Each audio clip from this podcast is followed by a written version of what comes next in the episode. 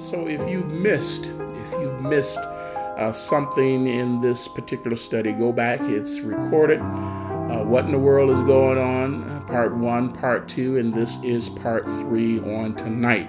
Now, we have revealed uh, this false church. The Bible says in Revelation, uh, the mind that have wisdom. Uh, that was in Revelation 17 and specifically gave us specifics uh, to know that we are dealing with and we are talking about uh, the Catholic Church. Uh, Revelation 17 and 9. And here's the mind which hath wisdom. The seven heads are the seven mountains on which the woman sitteth. Amen. And we have gone through and from that point on shown all of the slides that identify this uh, false prophet, this false church, as being the Catholic Church. Now, uh, Revelation 17 and 18 is all dealing with Babylon. It's talking about uh, the woman that's riding on the beast, and the woman is the uh, the religious piece, and the beast on which she rides is the uh, unity of nations or the governmental piece. They are in agreement, and it's all Babylon. All right? Babylon is anything that you're trying to do without God. And we have it in Genesis 11, the beginning of it. Uh, it existed in the middle of Israel's history when they went into Babylonian captivity. And then Zechariah told us in uh, Zechariah 5 and 5 this Babylon, this woman, it's coming back. All right. Uh, you can read that for yourself. Uh, the woman was cast into the midst of the ephah, and the lid was put on it to seal it. And Zechariah asked the two angels, What are you going to do with the ephah? Where bearest thou the ephah? And they say, To establish it on its own base in the land of Shinar. Well, that's where it's all began back in Genesis. And the earth was of one language and of one speech one world government. That's what we're going to right now. Amen. It's happening before our very eyes. Everything is in place. And that Babylon that existed in the beginning of our history, I'm going to say it's our history because the Bible is a story of God and His church, His woman. We are the bride of Christ. And the story always has to do with a good woman and a bad woman, a good church and a bad church. And that's what we're dealing with uh, right now.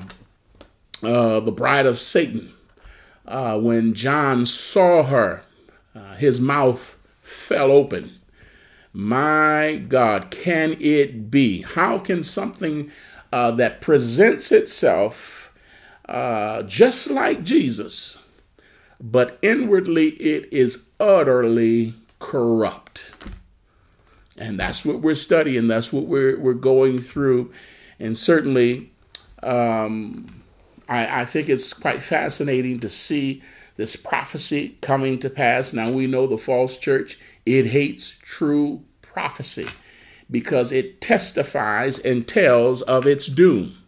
It's coming to an end. It's all Babylon. So what does the uh, the false prophet or the false church do? It has false prophecy. Remember, uh, Satan, when he was cast out of heaven, uh, Jesus said, I saw him fall as lightning. Amen. When he could not ascend into the seat of God, he could not take over the perfect plan, and he was kicked out having great wrath. Woe unto you, the inhabitants of the earth, for now he's come down unto you having great wrath because his time is short. So, what is he doing? He's trying to mimic the perfect plan. He's doing everything he can to make his program, his false church, look just like the real bride of Christ. And many people are going to be fooled. And this is not the time to just be a religious person. You know, well, everybody is saved and all churches are right and all people have the right. No, no, no, no. This is a time of discernment. You got to have a discernment. Uh, Jesus said, My sheep hear my voice, and a stranger they will not follow. So we don't have to be fooled.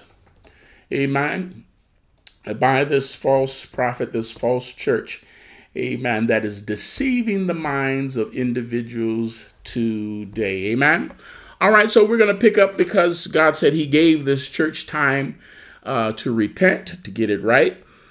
And that was in Revelation 2. That was the church of Thyatira. Now, this church that we identified in Revelation 17, now 17 and 18, like I say, talks about 17 more talks about the woman that rides upon uh, the beast, and 18 talks about uh, the beast upon which she rides. Uh, the unity of nations. All of the nations are going to come together.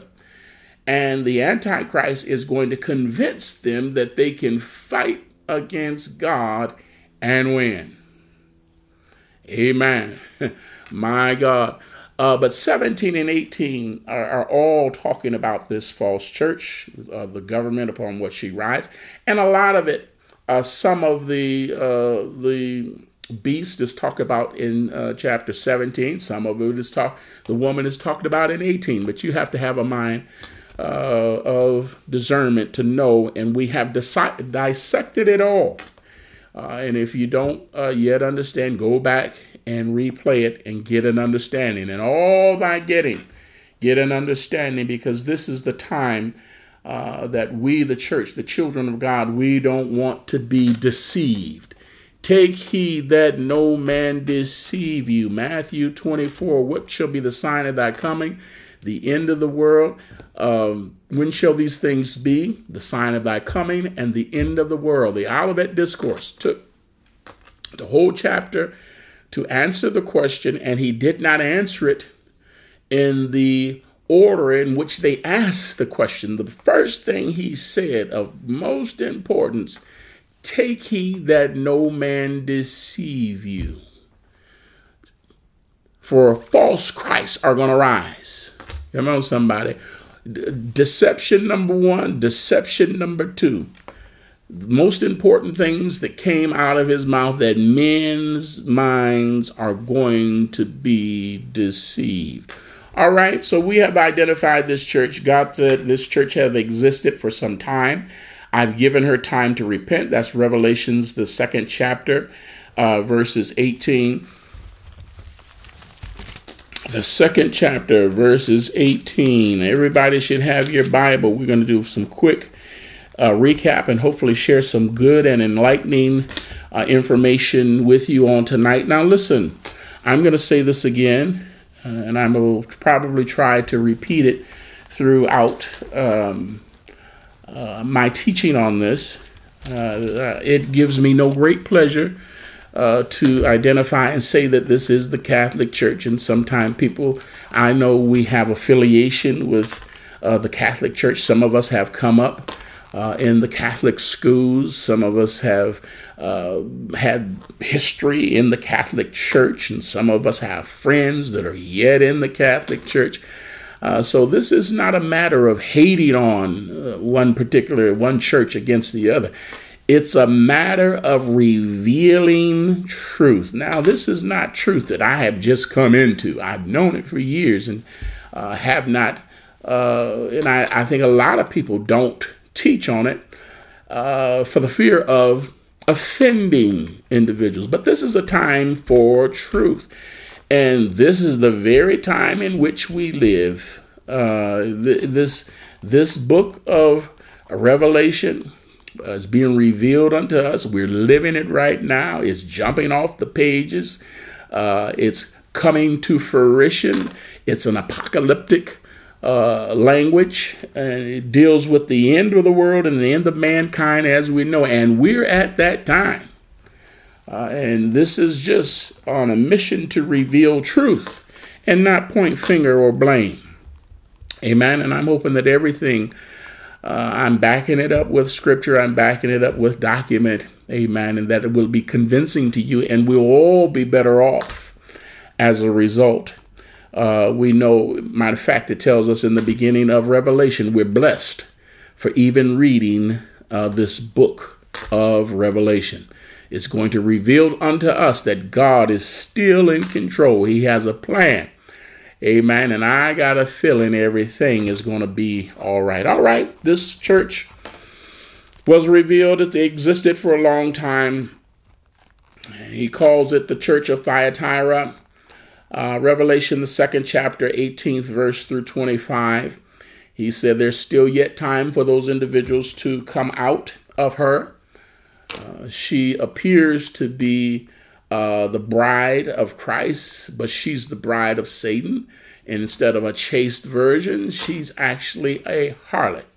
Uh, the Bible on occasions call her a whore.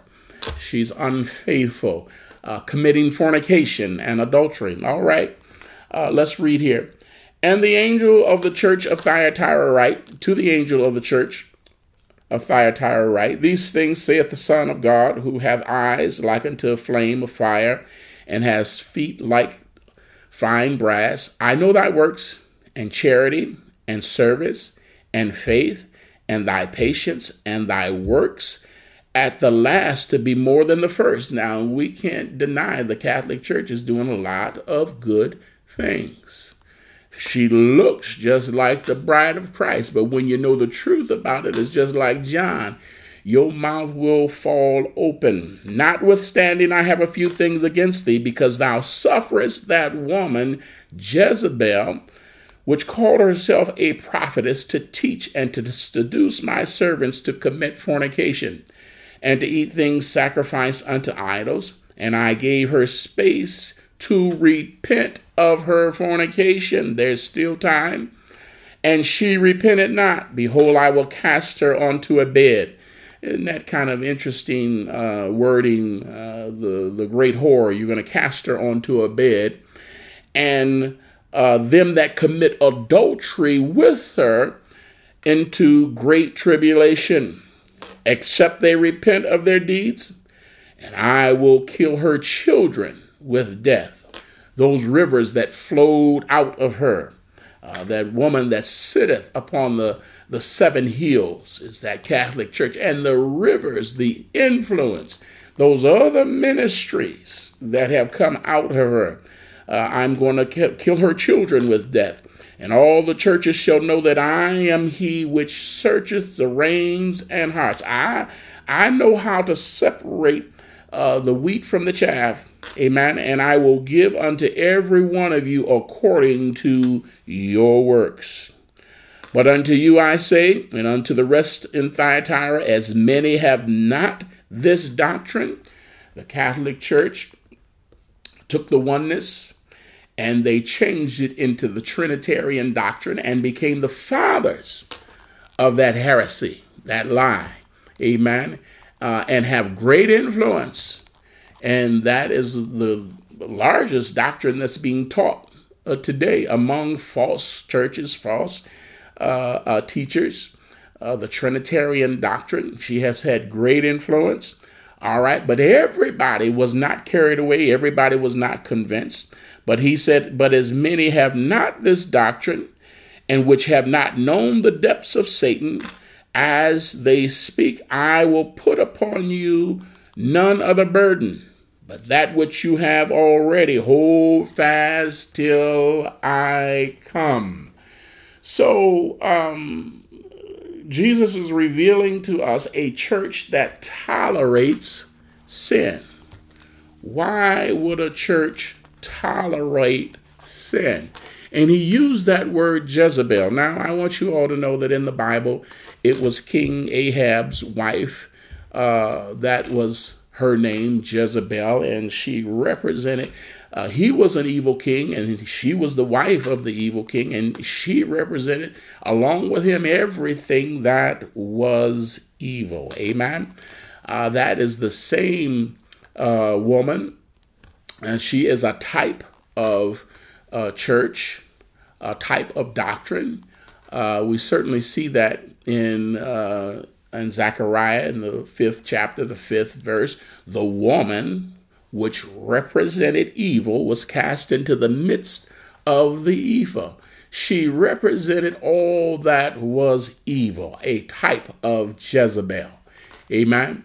Certainly, that's what we're talking about in Revelation 17. This woman that is appearing to be the bride of Christ, but she represents all that is evil. Zechariah said to set it on its base in the land of Shinar. In the at the end, it's coming back. That's what we're talking about. The false church. Amen. Uh, this Jezebel. Amen. Uh, Jezebel, this um, false church. This woman. Uh, why would a church tolerate or allow Jezebel? Come on, somebody uh, to exist. Come on, somebody. My God. And that's what he said. It calls my children to commit fornication, uh, un, unlawful, uh, unallowed, uh, unauthorized relationships. Come on, somebody. My God. So this church has tolerated sin. All right, not not openly, but publicly, inwardly, now, outwardly, it looks fine, but inwardly, it is utterly corrupt. All right? It allows false prophecy. Why would a church, a, a, a bride of Christ, the true church, allow false prophecy? Well, we know uh, that the false church hates true prophecy because it testifies against her. My God, my God. Jesus said, uh, This world hates me because I testify against it. Mm. So the false church would never allow true prophecy because it testifies against it. Come on, somebody. My God. Remember now, it was the political and the religious leaders that came together, and that's what we're talking about right now. Uh, the the religious piece and the political piece together. It's all Babylon. It was the uh, political piece and the religious piece.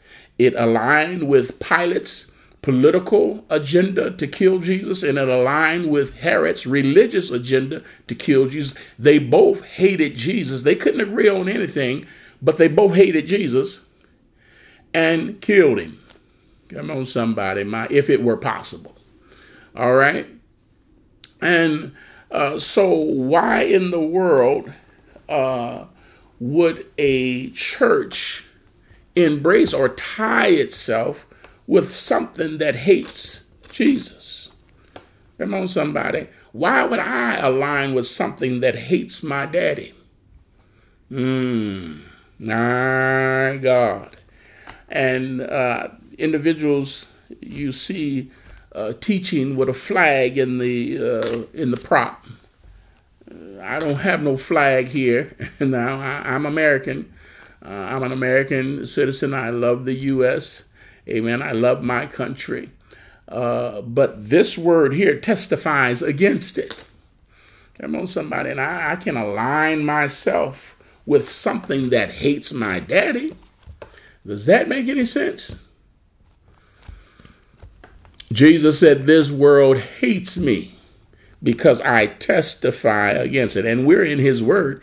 And guess what? That same word is going to testify against the government in which we now lives. All right?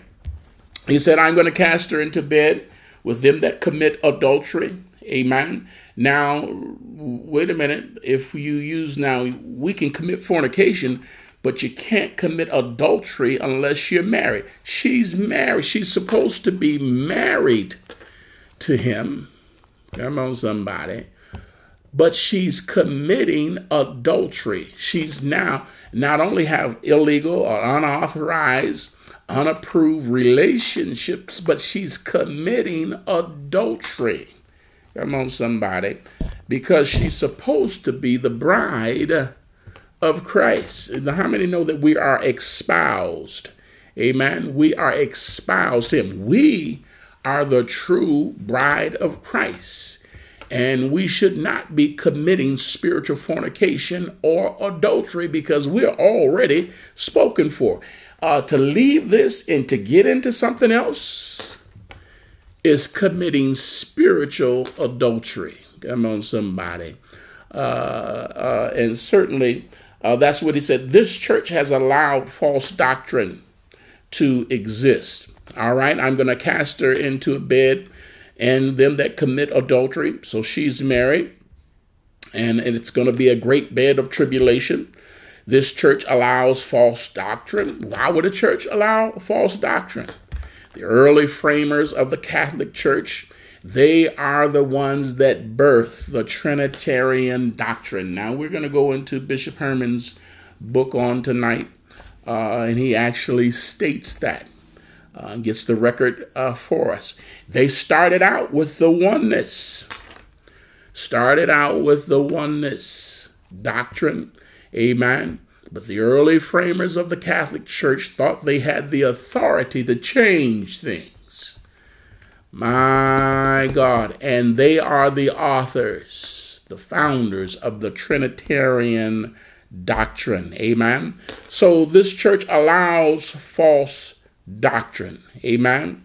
Uh, nothing in the Bible tells us that we get closer to Jesus by having a relationship with Mary.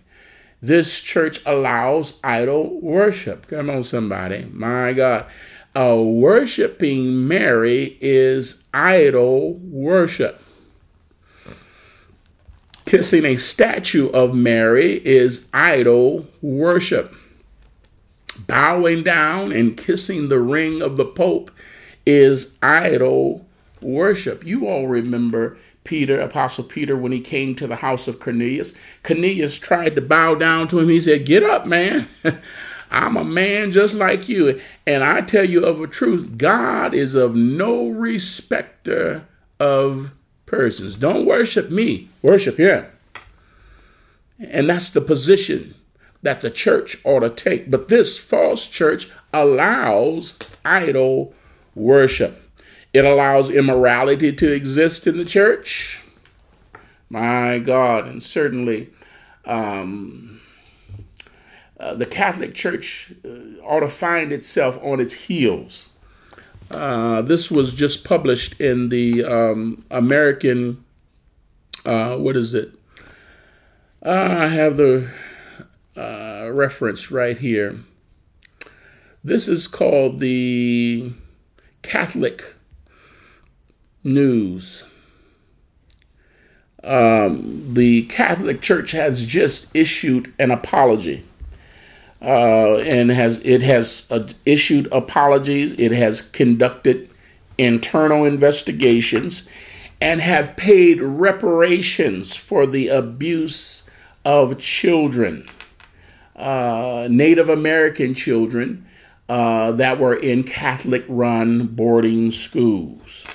All right. Now, the church has done all of this, but they felt uh, that they deserved an, apo- an apology. Amen. And certainly, uh, the Vatican, this is recent news. This is recent news. We're not talking about uh, that uh, thing with the, the priests and the altar boys. Uh, this is this is recent news. The church is issuing an apology for the abuse of Native American children. They said, "Give us." That's that was always their motto. Give us your children. Well, they didn't want all children. They just wanted certain children. But uh, I would dare to say they they abused them all. Come on, somebody. My God. So now they're on the hook. And the audacity of this church, the unmitigated gall to take a, a moral stance on anything, I don't even know how. I, have no clue how it, it, it feels that it's in a position. Every time, you know, there's something that comes out that they're guilty of and they acknowledge, and have to apologize for. Uh, so many thousands, if not millions, have been martyred uh, by the Catholic Church. But God said, I gave it time to repent. Amen. That's the uh, National Catholic Reporter, is the name. Uh, the the May 2021 edition in the National Catholic Reporter. It's their independent news. Uh, if you want to look it up, this story. God said, I gave them time to repent, uh, return back to the oneness doctrine, uh, to turn from her wicked ways. We found that, that Uh, she feels that she has no need to repent. This church, we found that in Revelation, the 18th chapter. Let's go to Revelation 18.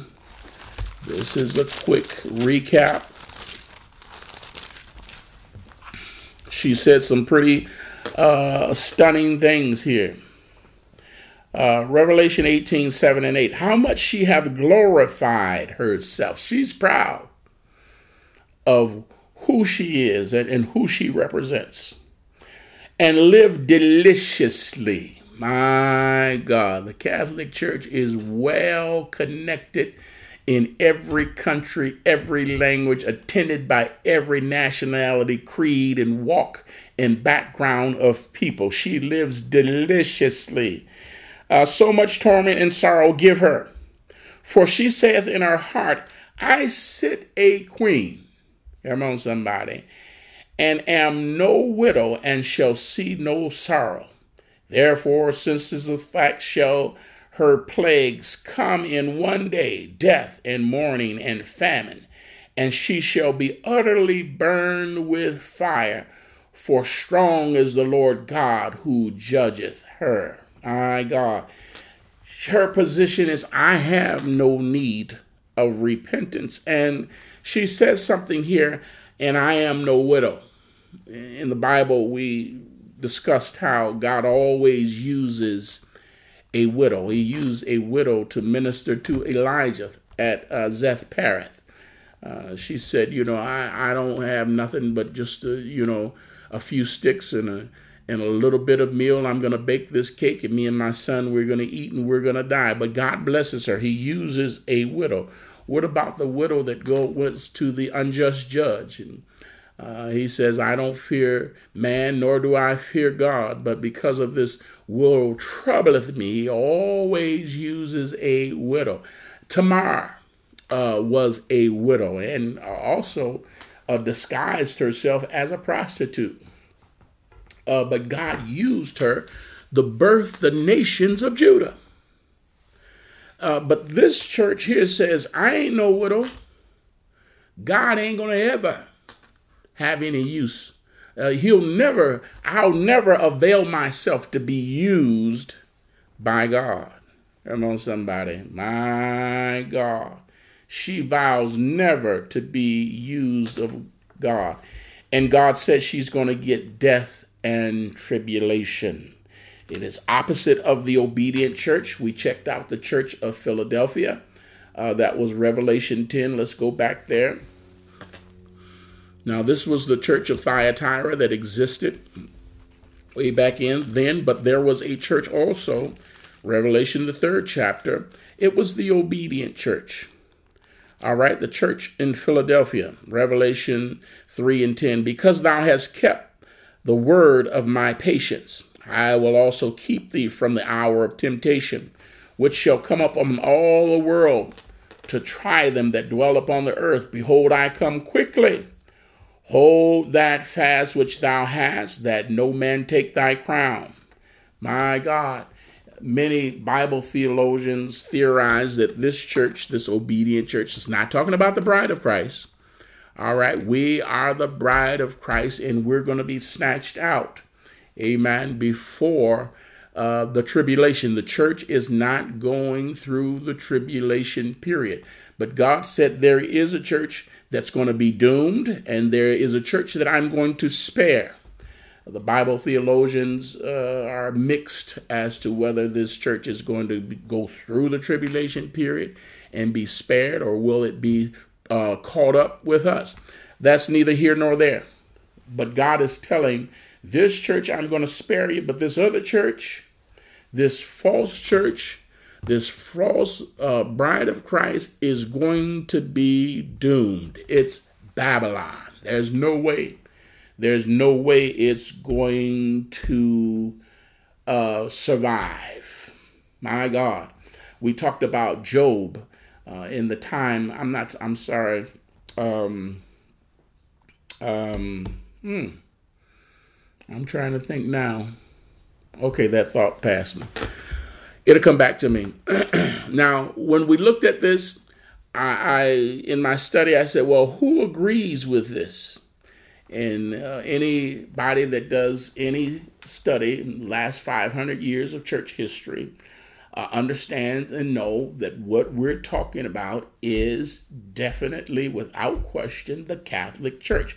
One being Martin Luther. Martin Luther was a member of the Catholic Church and vowed to get everybody out and to save them from this uh, prophecy.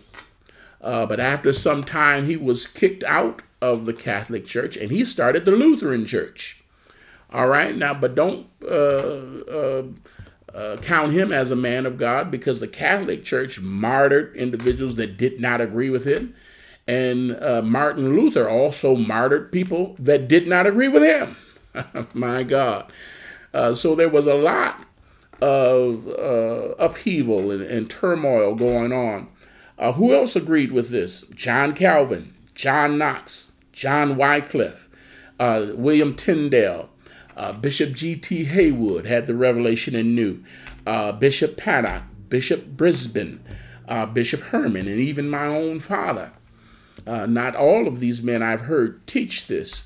Uh, I've heard Bishop Brisbane teach it. I've heard Bishop Paddock uh, teach it. Uh, I know my father knew it, but did not say much about it for fear of offending people. But this is the day and time in which we live. And the Bible said the truth will make you free. Amen. Because people's minds now are being deceived. And if you want to know what in the world is going on, this is where we're going. To this one world church, this one world religion. And guess what? It won't be this. And if you don't embrace uh, the false church, the false uh, beast, this beast, and worship its image, you're going to have to have your head cut off. My God. So um, I'm not misconstruing what we're uh, what I'm teaching here tonight. All of the early framers uh, of the gospel identified and knew that this is definitely talking about uh, the Catholic Church. All right.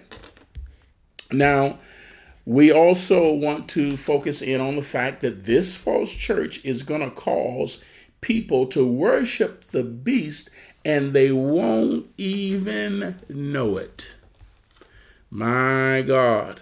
She is in agreement uh, with the government. This is the woman that's riding upon the beast. Uh, she is going to tell the people this is what you need to do to be saved. Come on, somebody. And then I asked the question Have you ever heard someone say or insinuate that if you don't vote Republican, you're not saved? Not, not just uh, that church, but all of those, remember all of those churches that she has had influence with are telling individuals, well, if you don't vote Republican, you ain't saved. This is the way to be saved. Come on, somebody. My God, this is the influence that she has. She's teaching this. We have individuals they uh, they're they're they're they're so deceived that they're lining up uh, with the lie. Come on, somebody.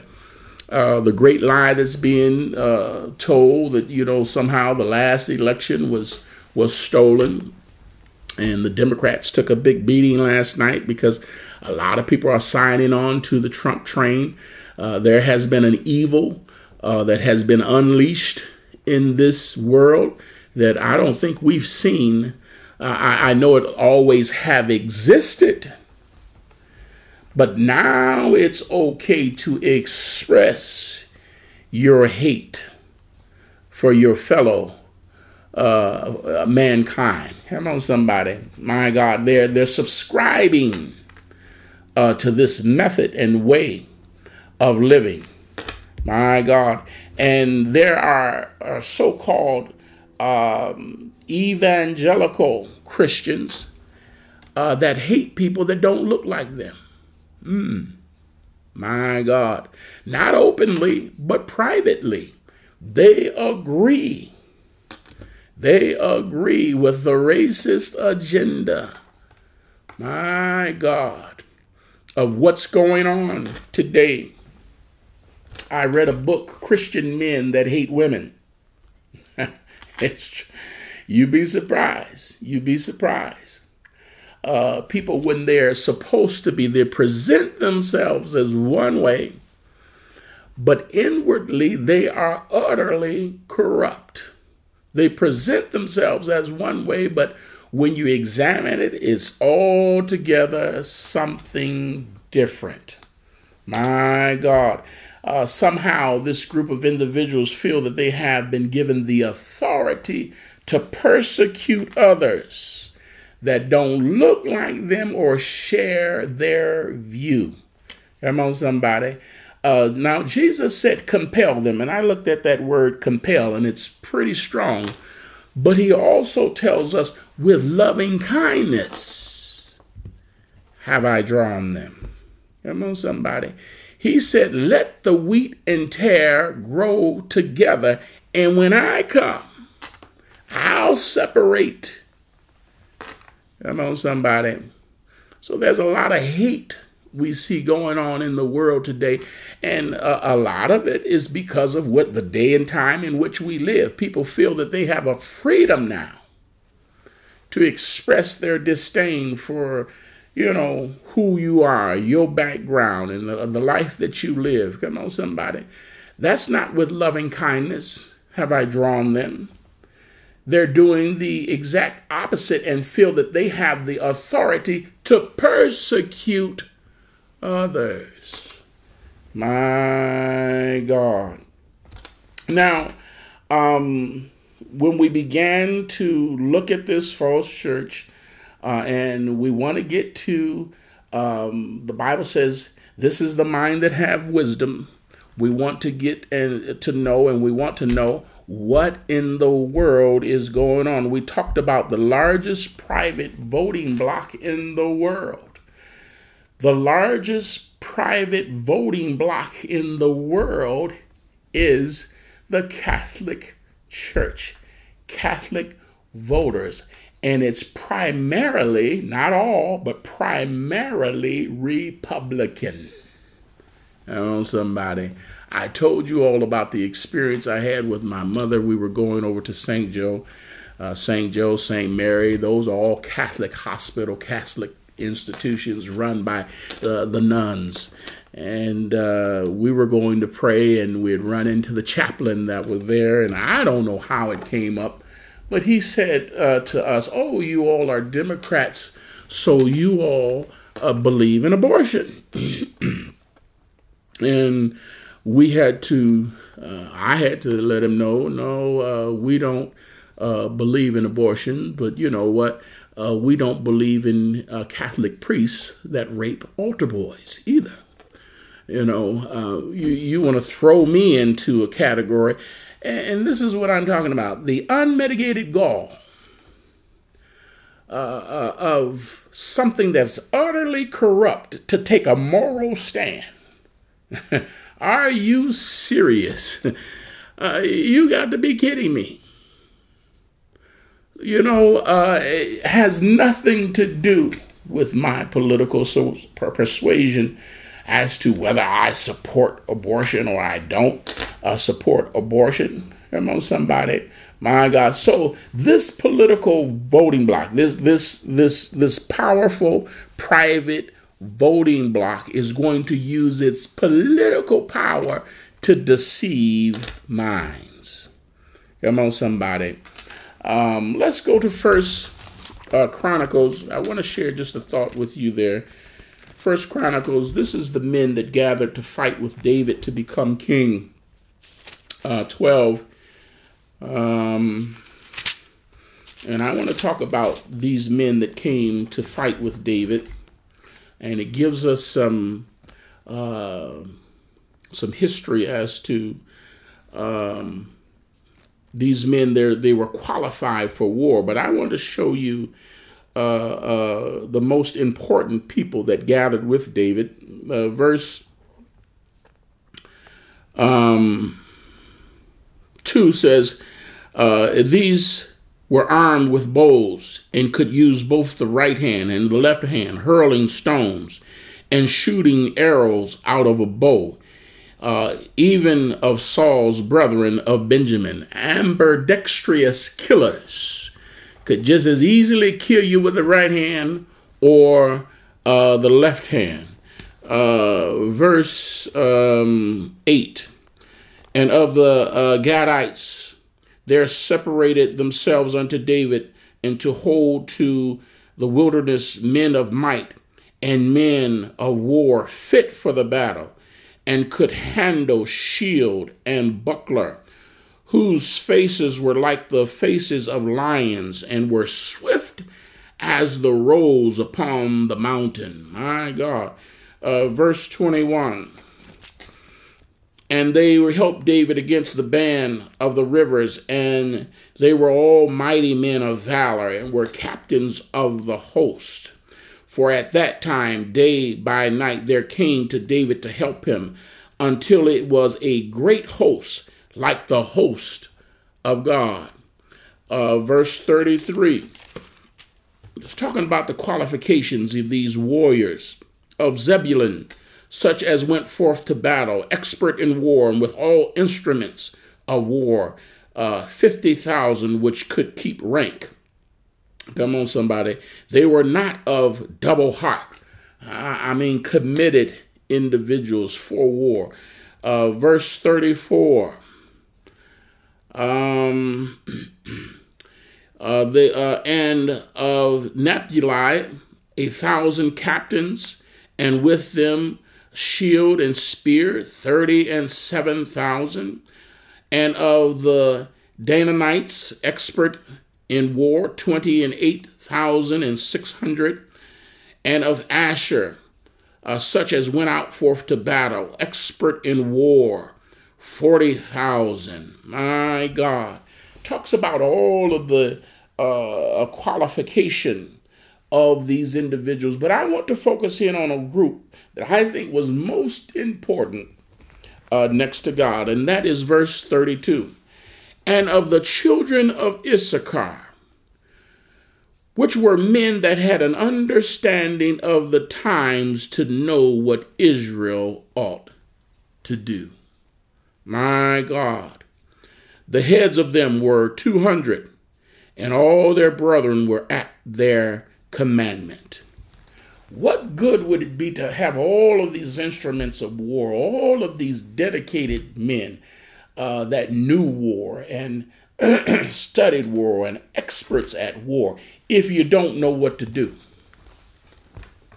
My God, this is the time that we need men of Issachar that have a perfect understanding of the times and know what Israel ought to do. What, what would be good? What would be the purpose if you don't know what to do? My God. And this is a time that we need to lean into God you all remember that. Lean into God, and God will give us discernment. We'll have an understanding of the times and know what Israel ought to do. And not only that, and all their brethren were at their commandment. My God, what good would it be to know what to do if the people won't take the commandment and put it to good use? The time, it's time amen, to under have a perfect understanding of the time, amen, and know what we ought to do. All right, let us turn back our attention back to this false church and her influence. She is uh, the mother of harlots. Uh, she is the um, the pioneer of the Trinitarian doctrine. Amen. And she has caused many individuals that flow out of her to fornicate. That's forbidden relationships. They are now in relationship with something that God never intended. They commit adultery because she should be married to God. Come on, somebody. But now she is an adulteress. She looks like the real thing, but she is utterly corrupt. And she is going to cause people to worship Satan when they think they are worshiping God. Let's go to Revelation 13 and just get a little bit of that and prove that out.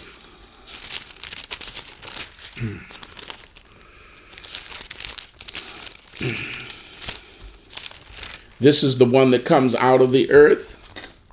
Revelation uh, 13 and 11. And I beheld another beast coming up out of the earth that had two horns like a lamb, and he spake like a dragon. He has two horns. He looks like a lamb, but he speaks like a dragon. And this is the time that we have to have discernment. My sheep know my voice, and a stranger they will not fall, follow. All right? And he exercises all power of the first beast before him. Why? Because they're all the same. And causes the earth and them that dwell upon therein to worship the first beast, whose deadly wound was healed. My God.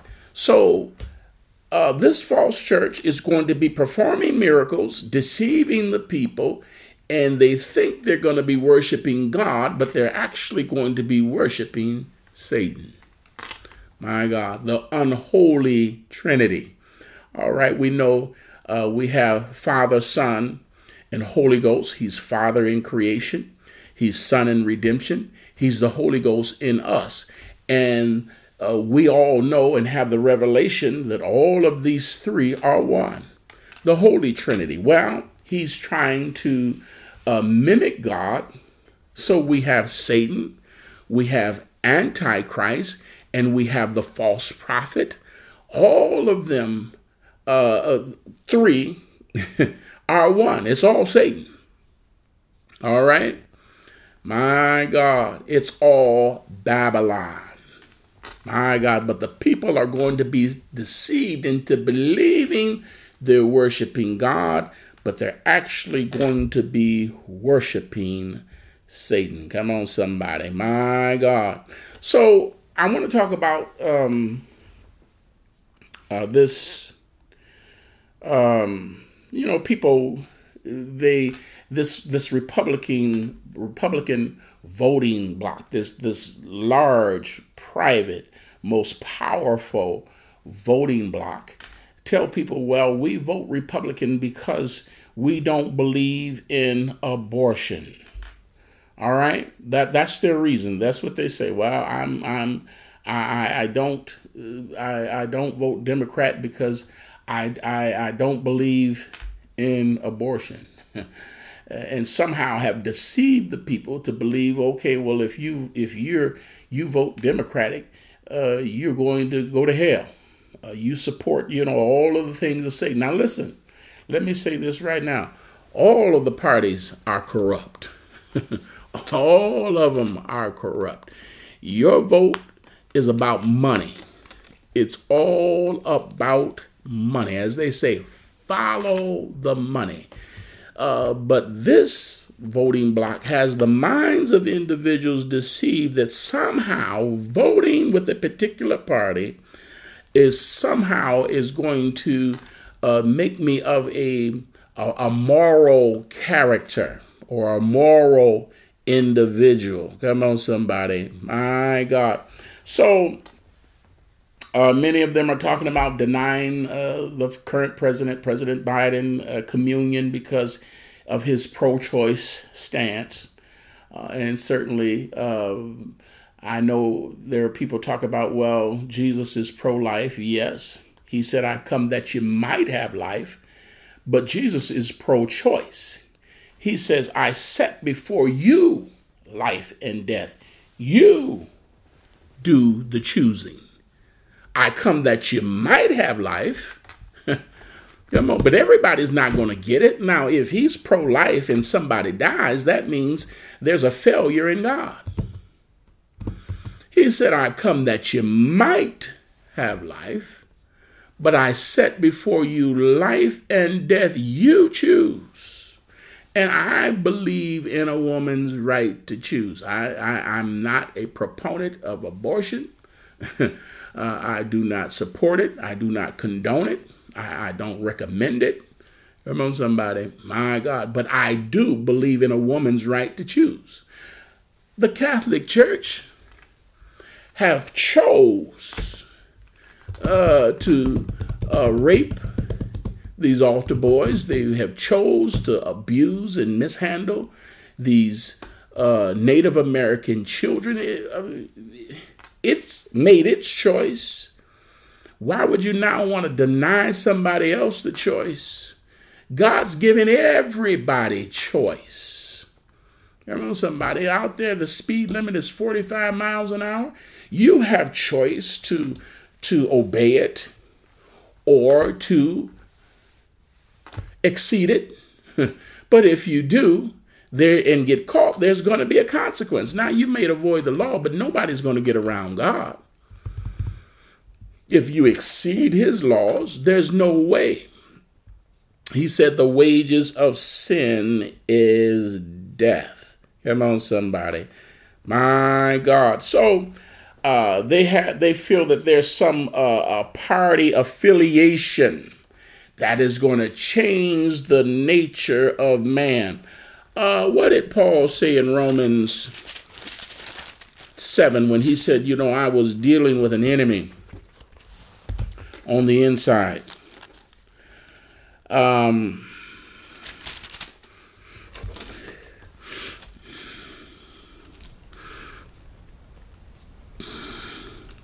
Romans, the seventh chapter.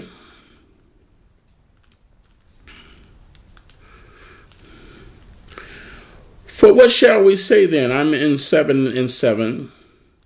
Is the law sin? God forbid. Nay, I had not no sin, known sin, but by the law. For I had not known lust except the law had said, Thou shalt not covet. But sin, taking occasion by the commandment, wrought in me all matter of concupiscence. For without the law, sin was dead. For I was alive without the law once, but when the commandment came, sin what? Revived and I died. And the commandment, which was the ordinance to life, I found to be unto death. For sin, taken occasion by commandment, deceived me, and by it slew me. Wherefore the law is holy, and the commandment holy, and just, and good. Was then that which is good made death unto me? God forbid. But sin, that it might appear sin, working death in me, by the which is good, that sin by the commandment might become exceeding sinful. For we know that the law is spiritual, but I am carnal and sold under sin. For that which I do not allow, for what I would, that do I not. But what I hate, that do I. If then I do that which I would not, I consent unto the law that which is good. For now it is no more I that do it, but sin that dwelleth in me. For I know that in me, that is in my flesh, dwelleth no good thing. For to will is present with me, but how to perform that which is good I find not. For the good that I would, uh, that I that would I do not, but the evil which I would not, that I do.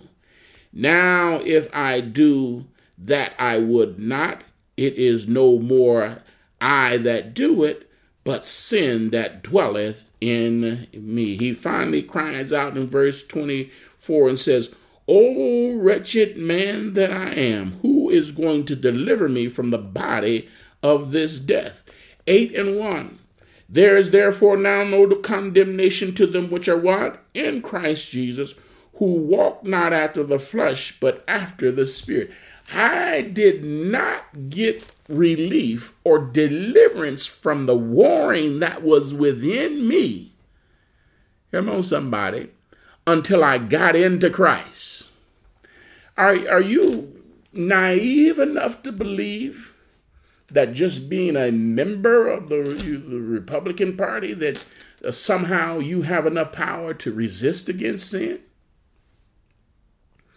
And all other moral issues that have. Well, homosexuality and gay and lesbianism. Are you not naive enough to believe that all homosexuals, all gays, are, are Democrats? Come on, somebody. My God. Paul said, There's therefore now no condemnation to them which are in Christ Jesus. It takes the shed blood of Jesus Christ to change a man's nature. Our hearts are desperately wicked. Who can know it? And joining some political affiliation, come on, somebody, does not change the wickedness of man's heart. Come on, somebody. My God. Only the shed blood of Jesus Christ. Now, let, let me make a point here. Uh, you all often hear me talk about Ron Reagan. He's a very famous um, son of a president, Ronald Reagan. Uh, very famous atheist says that I'm Ron Reagan, not afraid of burning in hell. Now, uh, he's the son of the Reagan, they call the Republican Party the party of Reagan. Well, here's his son, the biggest and, and most noted atheist, had a commercial. There is. My God. Um, let's take another case. Uh, the uh, Vice President Dick Cheney. Uh, they describe him as the most powerful vice president that we have ever had uh, politically, his business acumen, and his financial resources. Um, he is the father of Congresswoman uh, Liz Cheney. Uh, and did you all know that uh, Liz Cheney had to apologize for her sister, Mary Cheney, Cheney um, who, in an interview with Lesley Stahl, um, uh, Liz Cheney um, called out Mary for being gay. And she is gay. And I'm giving you all the names. Lesley Stahl. If you Google Lesley Stahl and, and, and Google Liz Cheney, um, you'll, you'll find this interview. Uh, she came out in her conservative garb, and uh, you know I'm against gayism, and, and my sister is wrong. Well, she had to make an about face and apologize to her sister Mary Cheney, which is gay, uh, and uh, supported her in her lifestyle. Wait a minute now um, Vice President Dick Cheney had to come out and say, and wait a minute now, Dick Cheney and his wife also supported Liz Cheney in her conservative view, but they all repented. And Daddy Cheney came out and said, freedom means freedom for everyone. What? uh, well, you know, what they're saying is, well, you know, if if my family get caught up in it, then it's okay. Well, what happened to the you know the conservative, you know the you know the you know uh, the moral and and all of this?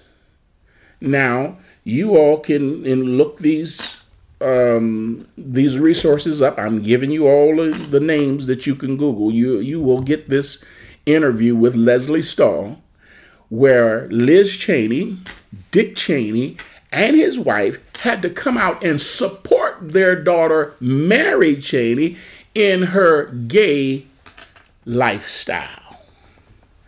Ah. Isn't that something?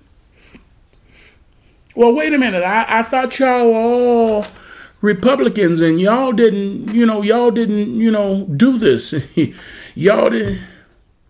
Well, if my family gets caught up in it, uh, we're gonna, you know, we're gonna, we're gonna turn the blind eye.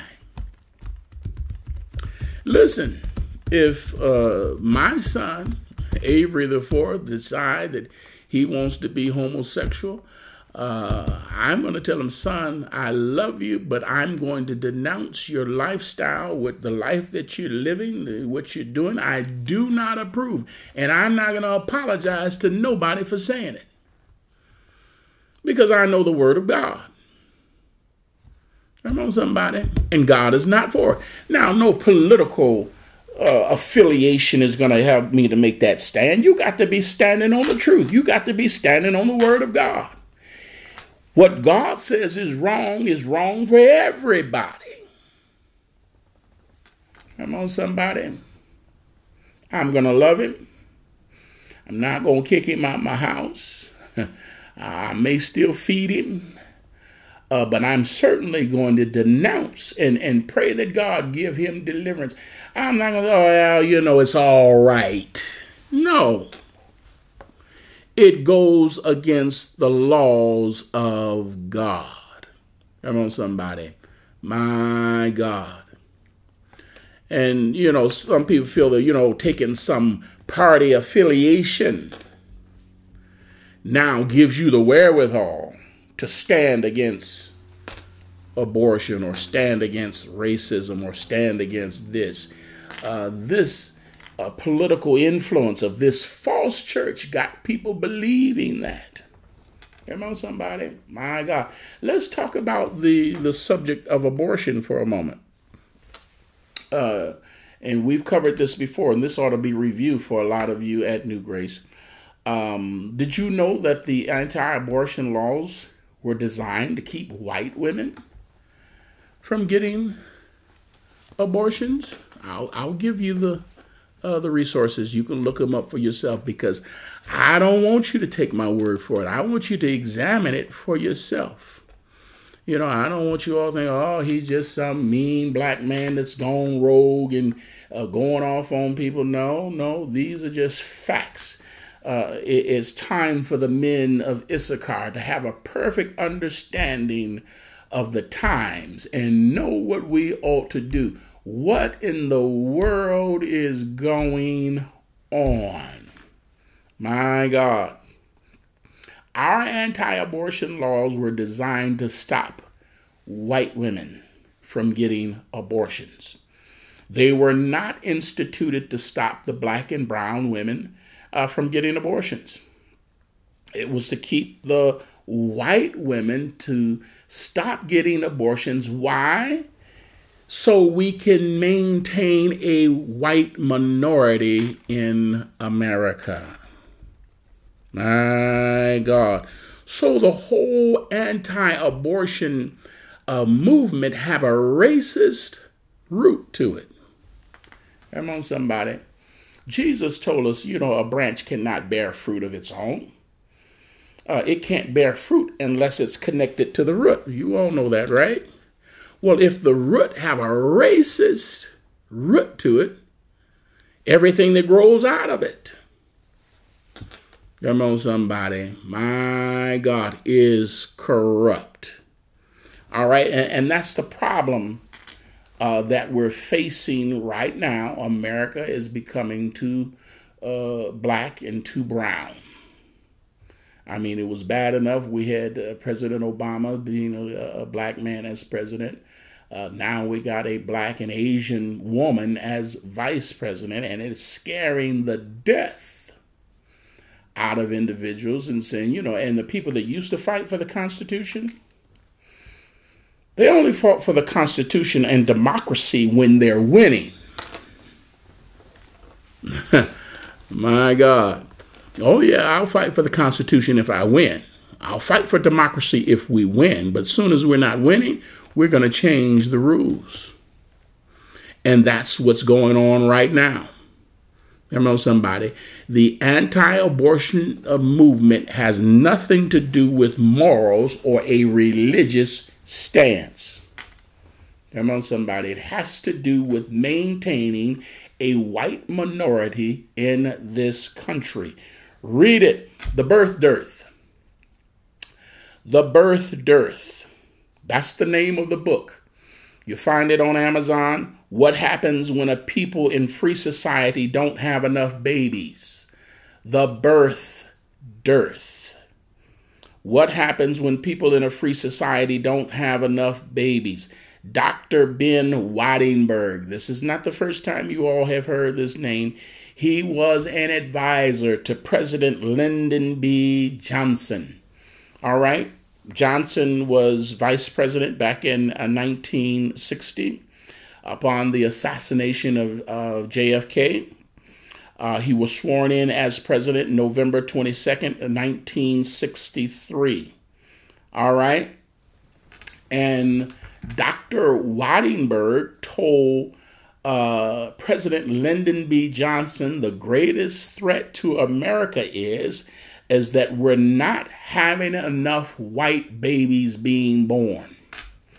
The greatest threat to America is not enough white babies are being born. White people will become the numerical minority.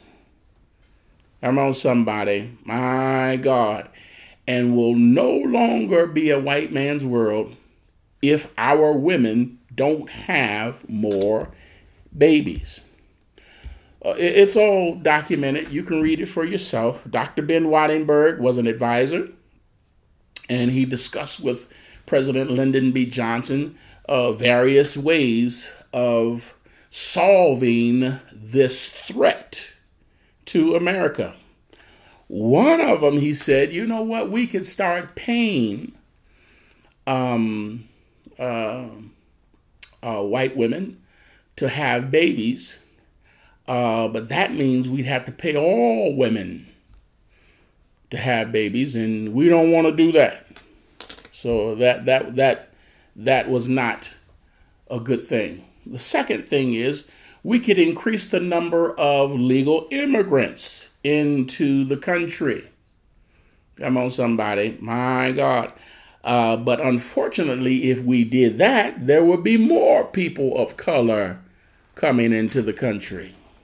And we don't want that. Because after all, Trump called them S-hole countries. Why are all these people coming here from S-hole countries? Remember somebody? Uh, during the height of this um, discussion, it was Anheuser uh, Anheuser-Busch breweries that um, put out a, um, a commercial, and many of you probably saw it. Uh, here's this Irish uh, young man coming off the ship, and they're telling him, We don't want you here. Go back to where you came from.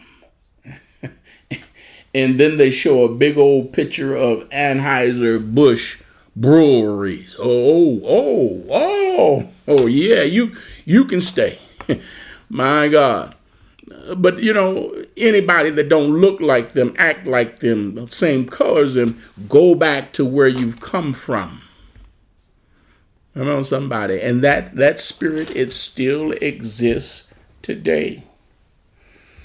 Third thing we can do the 60% of fetuses that are being aborted in this country if we can avoid that we can maintain our majority. That was the recommendation of Dr. Ben Wattenberg to Lyndon B. Johnson. If we can stop the 60% of white fetuses being aborted in our country, we can maintain our white majority. And the anti abortion uh, movement got its legs uh, and it was not designed for to stop other women. It was designed to stop white women from having abortions. And that anti-abortion movement can movement can be tracked right back to the Catholic Church and the Republican Party. Uh, that is found um, on uh, Wikipedia, U.S. anti-abortion movement. Uh, if you do a search on Wikipedia, you can get that article uh, tying it right back to the Catholic Church and to the Republican Party way before Roe v. Uh, v. Wade. Uh, that was the anti-abortion uh, gives the um, defeated them and gives the woman the right to choose. That was back in 1973. It was established and being challenged today. States were allowed to set their own laws until Roe v. Wade came along in 1973. All right, what do we have going on in the courts right now? A fight over a long established law. They want to go back, the state of Texas want to go back and and go back to where we came and start writing their own laws. Uh, and the court allowed this law to stand um, you know, overturning a long standing of the court, Roe v. Wade, which was established way back in 1973. Come on, somebody. And it has no exception for rape, no exception for incest. Now, I'm going to let you do that uh, investigation. Who's doing the incest? There's a whole lot of studies out there that if you would just go arm yourself with the knowledge, you find out some stuff. This Texas anti-abortion law it takes into account no account for uh, rape, no account for incest, no account for uh, the fetus being um, uh, has a major damage or disease or the fact that it might endanger the life of the mother. Takes nothing into account. None of that. And when they asked Governor Abbott of Texas, well, uh, why is it that you, he said, oh, we're going to, you know, through the laws, we're, we're going to avoid rape and incest. We, we're to, we're to, we're to, you haven't cut it out yet. No law has stopped, no law could stop man from his wicked deeds, his wicked heart, his wicked spirit. Nothing but the shed blood of Jesus Christ. We've already proved that. There is therefore now no condemnation to them that are what? In. You got to get in Christ Jesus. The shed blood of Jesus Christ is the only thing that can change the heart, the evil and wicked heart of men. Come on, somebody. My God. So now that gets me to questioning when you, you think about um, these movements like the right to life movement. So, are you concerned about the 60% of white fetuses and you're going to let the 40% of all other fetuses die? What's the real agenda? because now we, we've established that it has a racist root to it, and anything that grows out of it, come on, somebody, has a racist agenda. The branch can't bear fruit of its own, except it be connected to the root. It has a racist root to it. So, right to life now, do you do I feel everybody in Right to Life is concerned about the 60 and will let the 40 die? No. I, be, I believe that there are some people in the Right to Life movement that really believe that it's all about all fetuses. Hmm.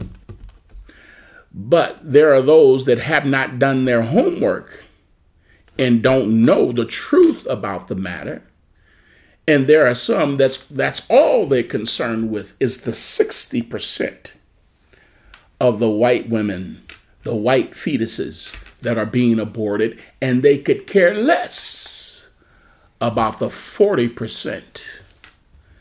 They will flush them down the toilet.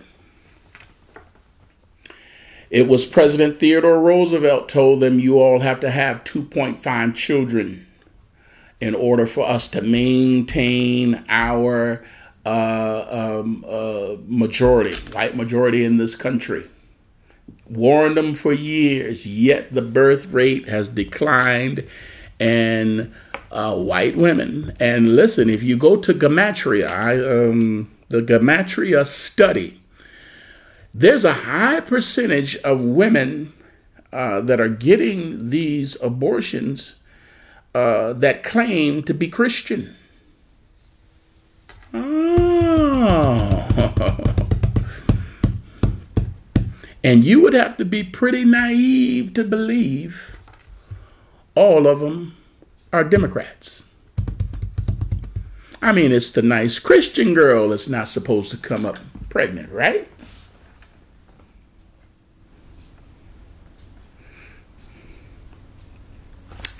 Gematria. I, wish I would have uh, got the spelling of that. You can look it up. Uh, but they have statistics. You know, uh, the percentage of women that are getting abortion, and a great percentage of them claim to be Christian. Come on, somebody. Now, the fertility drugs were not created uh, for black and brown people. Uh, as a matter of fact, uh, do a Google search on President President Theodore Roosevelt and anti-abortion. Just you can Google that. Just put President Theodore Roosevelt anti-abortion. Um, he was death on abortion, birth control, family planning. He was death on all of that. But he was for fertility drugs. Why? Because it boosted well, they thought it was going to boost um, uh, the white majority. My God. Uh, did you know that there are so called Christians that don't like people that don't look like them? Did you know there are so called Christians that don't like Jesus? Jesus said, For which of my good works do you all want to stone me to death? So called Christian groups. Come on, somebody. And this ain't nothing new. This has existed since the beginning. For which of my good works? He's because, because Satan is your daddy. That's why you want to kill me. Come on, somebody. My God let's say it again it was the re, the political leader and the religious leader that agreed and came together to kill Jesus they didn't agree on anything but they both hated Jesus there are religious individuals that hate Jesus oh outwardly they appear to be moral and upright and good, God fearing, and, and law abiding individuals. But they hate Jesus. Jesus told us himself. He asked them, "Why y'all want to? What, what you want to kill me for?"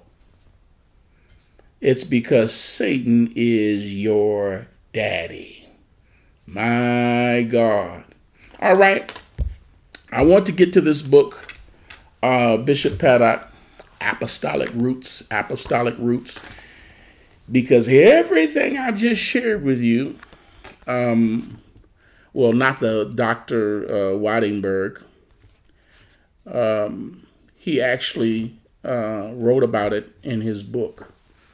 Um, I have read this book uh, some years ago, um, and I have uh, a wall of books here, and I have a a wall of maybe three walls of books at my father's office, his uh, home that I have not gone to get, but many of them I have looked at them, uh, read them, and I, I read this book um, years ago.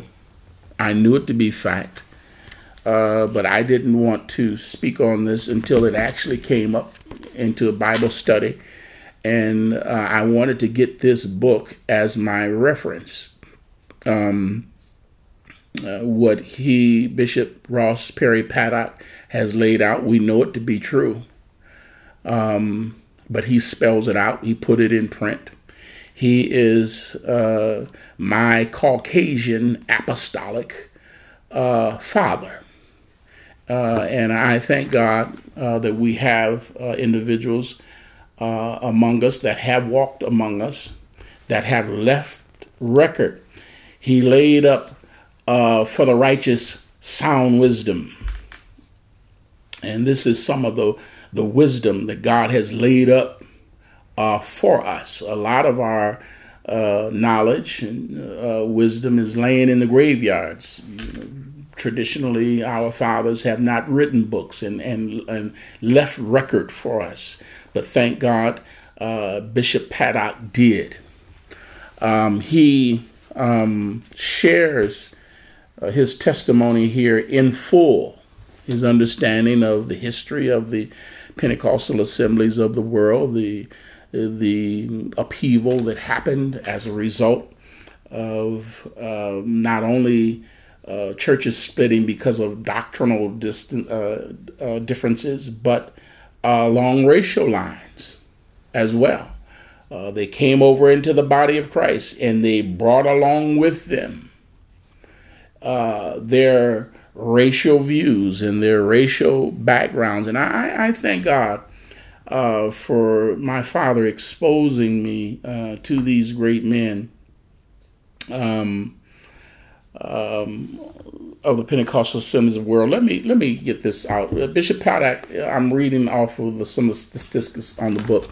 He was born in South Haven in Michigan in 1907. He credits his spiritual uh, enlightenment and roots to Bishop uh, Thomas Haywood, the first presiding bishop of the Pentecostal Assemblies of the world, and to Bishop Robert F. Tobin. Uh, bishop Paddock has been a member of the PAW for over 41 years. Uh, he was promoted to the bishopric in 1952. He served as the assistant presiding bishop for six years. He served as the presiding bishop of the Pentecostal Assemblies of the World from 1967 until 1974. Uh, he served as the pastor of Christ Temple in Kalamazoo uh, for over 37 years until he retired and turned the church over to our former diocesan, uh, Bishop L. Herman. And I, I, thank God for having a, a knowledge and relationship with both these two um, uh, Caucasian apostolic fathers uh, of mine. Uh, and I'm so glad that uh, my father exposed me uh, to these individuals. And I'm glad for my upbringing because I was not taught at home to hate any race or color of people. Uh, I remember on occasion uh, Bishop Paddock sitting at our dining room table. My, he, he was, you know, I was, I talked about how Bishop Paddock, uh, he got my attention because my father would have him come and teach. And when he started talking about Antichrist, you know, I was kind of playing around in church and not paying a whole lot of attention. I was younger then. But when he talked about the Antichrist and said he's alive and well and dwelling among us today, you know, I was, uh, that woke me up. I remember Bishop Paddock sitting at our dining room table and asked my father, he said, Is your father uh, yet alive? And my father said, No, uh, my father is, is gone on. And he said, Well, you know, normally uh, what happens when uh, an individual is named junior and the senior dies, uh, they drop the junior and become senior. And I'm sitting at the table like, well, listen, I'm Avery Dumas the third, and if he dropped junior, uh, and what's going to happen to me? And I'd already made up in my mind there was going to be an Avery Dumas the fourth, but I wouldn't dare open up my mouth. My father didn't say nothing, and I didn't say anything either because I ain't want to get slapped in the mouth. You were to be seen and not heard. Uh, and I, I, thank God that I was exposed to these men of God at an early age. Now, Bishop Herman, I had a relationship with and went up to Kalamazoo to visit with him on many times. And I know uh, Bishop Herman, the funny story about him, he had a, um, a book of um, uh, Sarah Palin on his uh, um, coffee table when I was up visiting and talking to him. And uh, I know it was a setup because Bishop Herman has all kinds of books, and just so happened, just that book was sitting on the table. And I, I know that was supposed to be a conversation piece. So I beat him to the punch. I said, Bishop Herman, Sarah Palin can't read or write. I don't know why you, you got, well, you got her, her, her book sitting up here on the coffee table uh, Bishop Herman um, uh, told me that he was uh, a Republican, and uh, he also uh, told me when Barack Obama he he said, "I know that you're excited uh, that a black man has become president of the United States, but I believe that it's going to result in a moral decline of this country." Um, and Bishop Herman uh, lived into the, uh, the, the days of Donald Trump, and um, you all know the story. Uh, President Obama was a great role model, a great father, a great husband. Didn't consort with porn stars and uh, didn't uh, cheat on his wife and, and lie uh, out of his out of his mouth and, and my goodness, and, and take the country into a moral decline uh, as as Donald Trump have. And Bishop Herman finally had to admit to me. He said, "Well, I'm a Republican, but uh, I'm not no Donald Trump Republican." so. I, I've had a lot of conversation with these great men. These are my Caucasian apostolic fathers um, that have uh, poured into me and left on record uh, things that we can glean and uh, so we can have a perfect understanding of the times and and know what Israel or the church ought to do and understand and know what in the world is going on. This thing was not done in a corner. All right, so uh, this particular book, Apostolic Roots, now it is on Amazon. It has a different cover and it is uh, under a different uh, publisher. Um, and I haven't seen the one on Amazon, but this is the one that I had that I read years ago. And it wasn't until this Bible class come up and I went in an intense search out of all my books that I have trying to find this book, and God allowed me to lay my hands on it, and it brought tears to my eyes because what I remember in my mind is exactly uh, written here on these pages. All right. So on page 41, page 41 of this book, um, I want to just read to you, uh, boys and girls, and I hope I thought we was going to get a lot further along. I got so much I want to uh, share with you concerning this. It says, When the Pentecostal Assemblies of the world was founded, there was one doctrine throughout the entire association that was not right. That, of course, was the doctrine of the Trinity. And this had been from the Catholic Church. From the Nicene Council back in 3019 AD, the Catholic Church had changed the doctrine from the oneness to the doctrine of the Trinity, and everybody wanted to turn to the Trinity.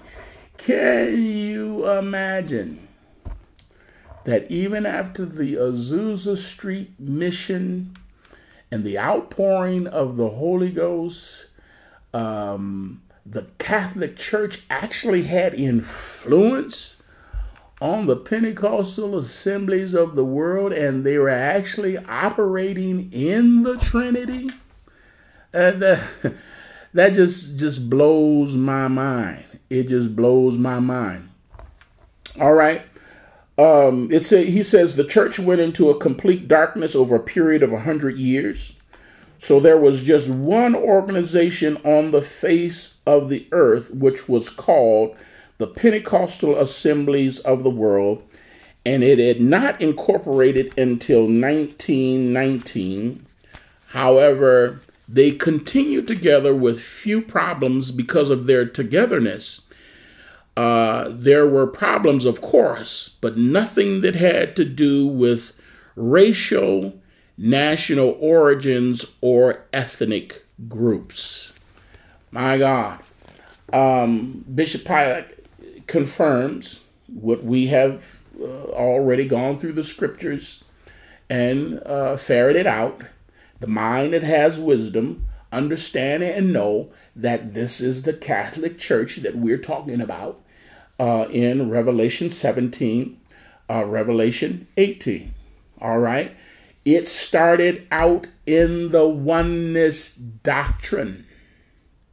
But because of her adultery and causing those to commit fornication with her, led astray uh, the, the, the Trinity is the largest doctrinal movement on earth right now.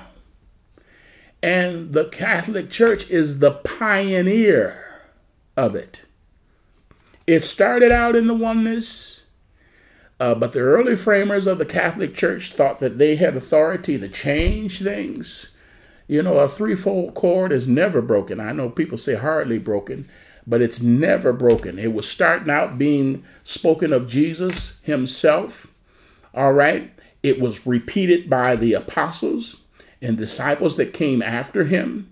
And it was confirmed by him with signs and miracles and with divers miracles.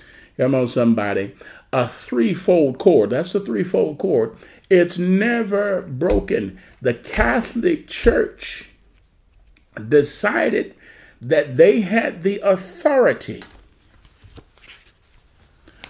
to change the oneness doctrine to the Trinity and did so, and as a result, led astray.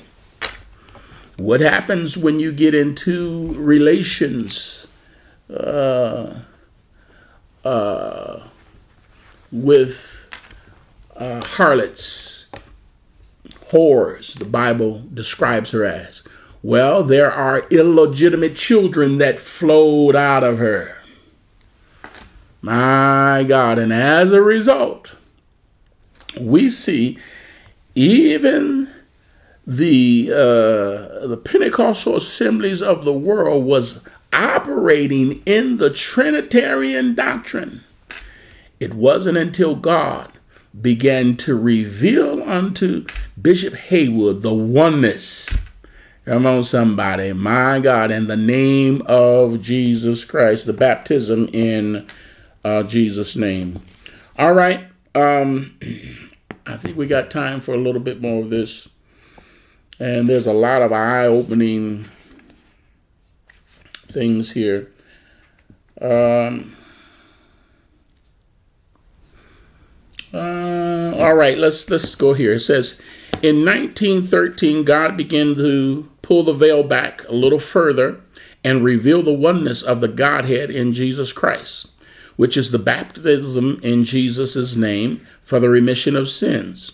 There was great conflict among the brethren, for many of them said that it was a doctrine of the devil. And I know of a case in my own uh, town where one of our brethren went to an Assemblies of God service one night and in the testimony service, he got up and testified Jesus was God and that he was baptized in the name of Jesus Christ for the remission of sins. They called him down to the pulpit and he thought that they were calling him to speak to the congregation. But once he was in front, they put him down on his knees and got around him and prayed and tried to cast that Jesus only out of him. This is one particular man I want to, there is one particular man I want to mention here, and that is the late Bishop Garfield Thomas Haywood. When he first heard Jesus only, he also believed it was of the devil. Can you imagine that? And fought against it. But on one occasion, he came across a particular scripture that says, While you have light, believe in the light, that you may be the children of light. These things spake Jesus and departed and did hide himself from them. John 12, 36. And the Lord spoke to his heart. And Bishop Haywood said, Lord, you will never hide yourself from me. And he was baptized in Jesus' name. We're talking about Bishop G.T. Haywood. Uh, being now given the revelation of the oneness doctrine, the baptism in Jesus' name, and, and was baptized in Jesus' name. Uh, in, in Indianapolis, Indiana, Bishop Haywood had a very thriving church and he immediately began to baptize all the folk over again in Jesus' name. Uh, but one of the brethren from Arkansas wrote him a letter warning him of this thing. They called it uh, this new issue. They called it. Uh, it was coming your way. And uh, we wanted to warn you against them. Bishop Haywood sat down and wrote a letter back and said, You are too late I have already accepted the doctrine and have been baptized in Jesus' name for the remission of my sins, and have baptized my people over again in the name of Jesus Christ. My God. Can you imagine that? The Catholic Church having so much influence that it had its grip even on the Pentecostal assemblies of the world, even coming through the Azusa Street mission and its beginning. And it wasn't until Bishop Haywood, G.T. Haywood, God gave him the revelation of the oneness and the baptism in Jesus' name. They were all uh, still uh, debating whether there was one or three in the Godhead. But God revealed himself unto Bishop Haywood. Uh, you know, the songwriter said, There shall be light in the evening time, and the path to glory you shall surely find. The evening time has come. Tis the fact that Christ, well, what is it? How does that go? Tis the fact that God in Christ is. Hear ye, O Israel, the Lord our God is what? My God. Thank God uh, for the oneness revelation doctrine uh, that was revealed unto um, Bishop G.T. Haywood. Um, all right, let me see. Uh, let's let's do one more of these. Uh, page forty three. In 1914, those that refused to walk in this new light had enough. So they pulled out and had a convention on their own and established the Trinitarian churches and Trinitarian organizations. Can you imagine that we've had Trinitarian churches and Trinitarian organizations that were birthed out of the Pentecostal assemblies of the world? Among the African Americans were primarily the Church of God in Christ, and among the whites, primarily the assemblies of God. Each of them split until there were quite a number of organizations. And I want you to remember that they were all in the Pentecostal assemblies of, of the world. Even uh, so, even the Trinitarians today, uh, I don't mean the nominal church, but I'm speaking of the Holy Ghost filled churches came out of the Pentecostal assemblies of the world. Uh, and I will tell you that of all the Trinitarian churches that exist today, the Church of God in Christ is the only one that predated the Pentecostal assemblies of the world. Uh, but when they predated us, uh, they did not have the Holy Ghost. So the Church of God in Christ, I know a lot of times we say the Church of God of Christ came out of the Pentecostal assemblies of the world, which is True, but it ain't true. They they existed before the Pentecostal assemblies of the world, but before they were associated with PAW, they did not have the Holy Ghost. Uh, so they came and actually uh, started receiving the Holy Ghost and then went out from us. Uh, all right, let me see that. I, I said it, but I'll now I'll read it. They got the Holy Ghost with us and were with us from 1906 to 1914. And uh, when they pulled out and reorganized the Church of God in Christ. Uh, when I say that every organization of the Holy Ghost filled people in the world today can place their origins in one way or another back to the Pentecostal assemblies of the world, uh, the Church of God in Christ might give you an argument. Uh, they were with us eight years before they pulled out and reestablished the Church of God in Christ. Uh, now, this was the first split from within the Pentecostal assemblies of the world, and it set the stage for splits that have continued until this day.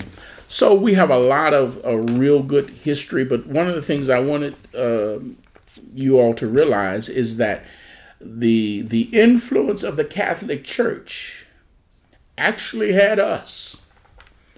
My God, until God began to reveal the oneness doctrine.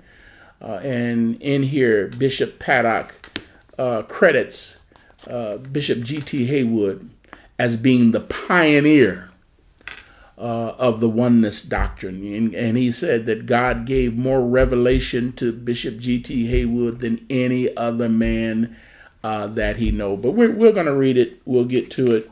Uh, like I say, there's so much uh, to this, uh, saints. Now, listen, y'all stick with me now because uh, I don't want you to just get a piece of this and say, you know, the pastor, he just he's just a, a mean man and he's he's jumping on other churches and on it's all on record. It's all been documented. It's all in the scriptures. We have it. He lays up sound wisdom for the righteous. We have it by our Caucasian apostolic father. Some things that I think uh, we should be well aware of so we will know what in the world is going on. uh, there are some things uh, that have grown out of a racist root. Come on, somebody. Uh, not outwardly, uh, you know. Uh, you know, outwardly it looks good. Uh, you know, it, it, presents itself as being moral and being right and being upstanding and and law abiding, but inwardly it is utterly corrupt. I, I will uh, continue my case if the Lord says the same on next uh, Wednesday. We will continue with this if the Lord tarries. Uh, this is something that um, the Lord laid on my heart um, because, you know, uh, I've been even pondering myself, Lord, what in the world is going on? with folk today. I mean, you can you can read it and and you know, but until it actually rubber meets the road, you know, it, it even though you've read it, it confounds you. And I think it's we can take great comfort to know there's a rhyme to the reason that why we're going through the things that we're going through and the foundations are being shaken. What can the righteous do?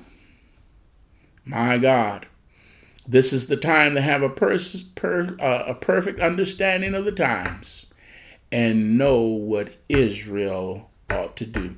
All right, uh, if you all want this book, you can go on Amazon. Uh, like I say, I can't guarantee uh, it's the same, uh, but it has the same uh, title. It has the same author, but the the um, um, printer has changed and the um, cover has changed.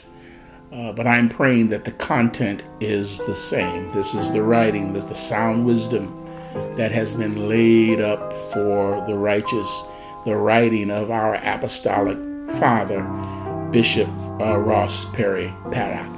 All right. May God bless you. May God keep you, is our